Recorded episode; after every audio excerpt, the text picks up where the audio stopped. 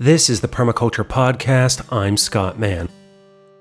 Every month over at the Patreon page for the podcast, patreon.com slash permaculturepodcast, I hold an Ask Me Anything thread to open the door for any questions members there might have.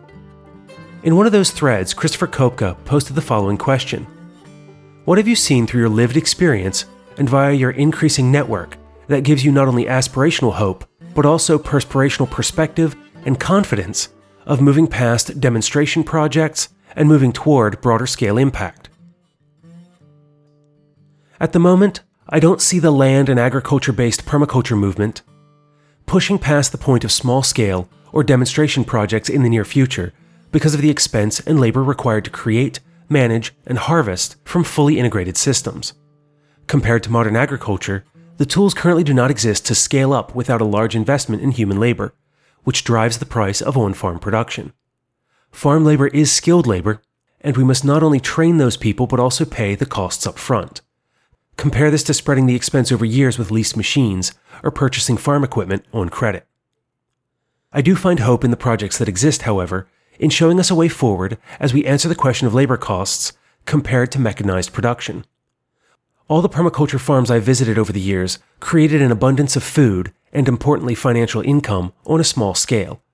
The two most integrated, Island Creek and Salamander Springs, focused growing on around 1 acre, 0.4 hectare, and required three people working 35 to 45 hours per week to operate from sowing seeds in spring to the fall harvest, while training the interns and assistants in integrated farming practices.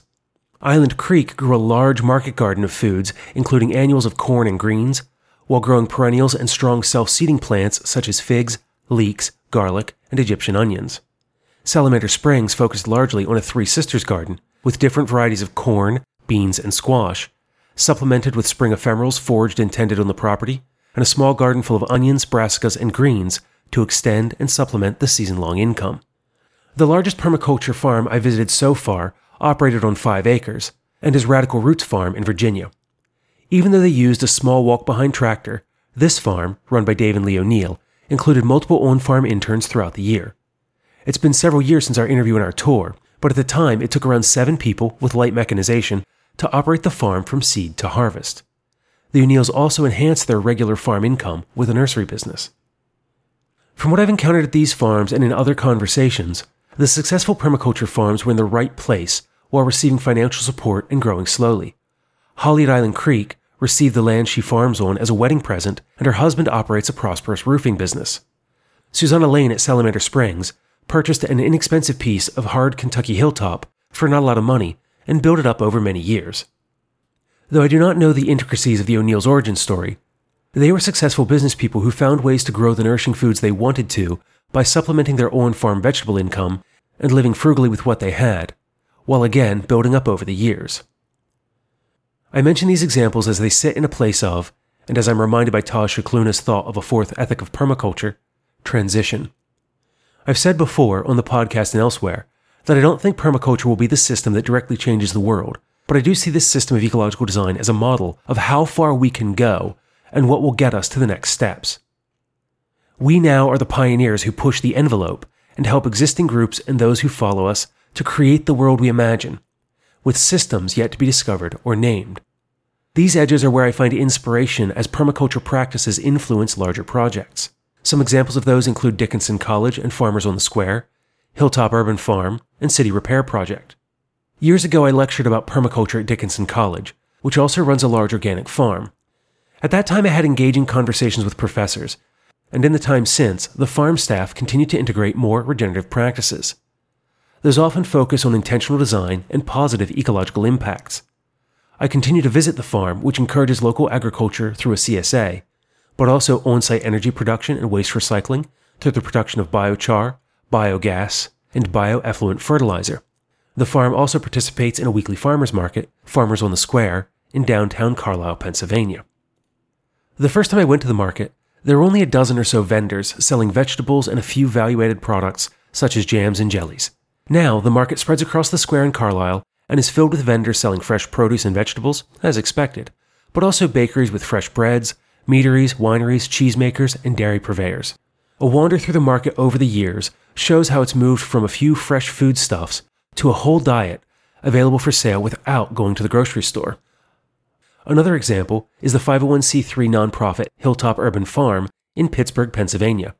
The director, Sarah Baxendale, is a permaculture practitioner and brings her knowledge of permaculture and experience in city and urban planning to the work of the farm. Through these actions, Hilltop Urban Farm helps to create youth farms, incubator farm projects, and also reach farmers markets throughout Pittsburgh. Finally, their city repair project, founded by permaculture practitioner and teacher Mark Lakeman. Using the elements of permaculture design, City Repair Project helps communities reclaim local culture, power, and joy in a way that influences street art and citizen engagement. These groups, using business funds, government money, and institutional influence, have a broader reach for those of us interested in creating greater regenerative approaches with wider cultural impact. Partnering with groups such as these in our own areas, serving on boards, and participating in the local community allow us to bring our ethics and principles to the forefront of the conversation. Are there any organizations like City Repair Project, Hilltop Urban Farm, or Dickinson College Farm in your area? Are there any permaculture farms near you that you're aware of?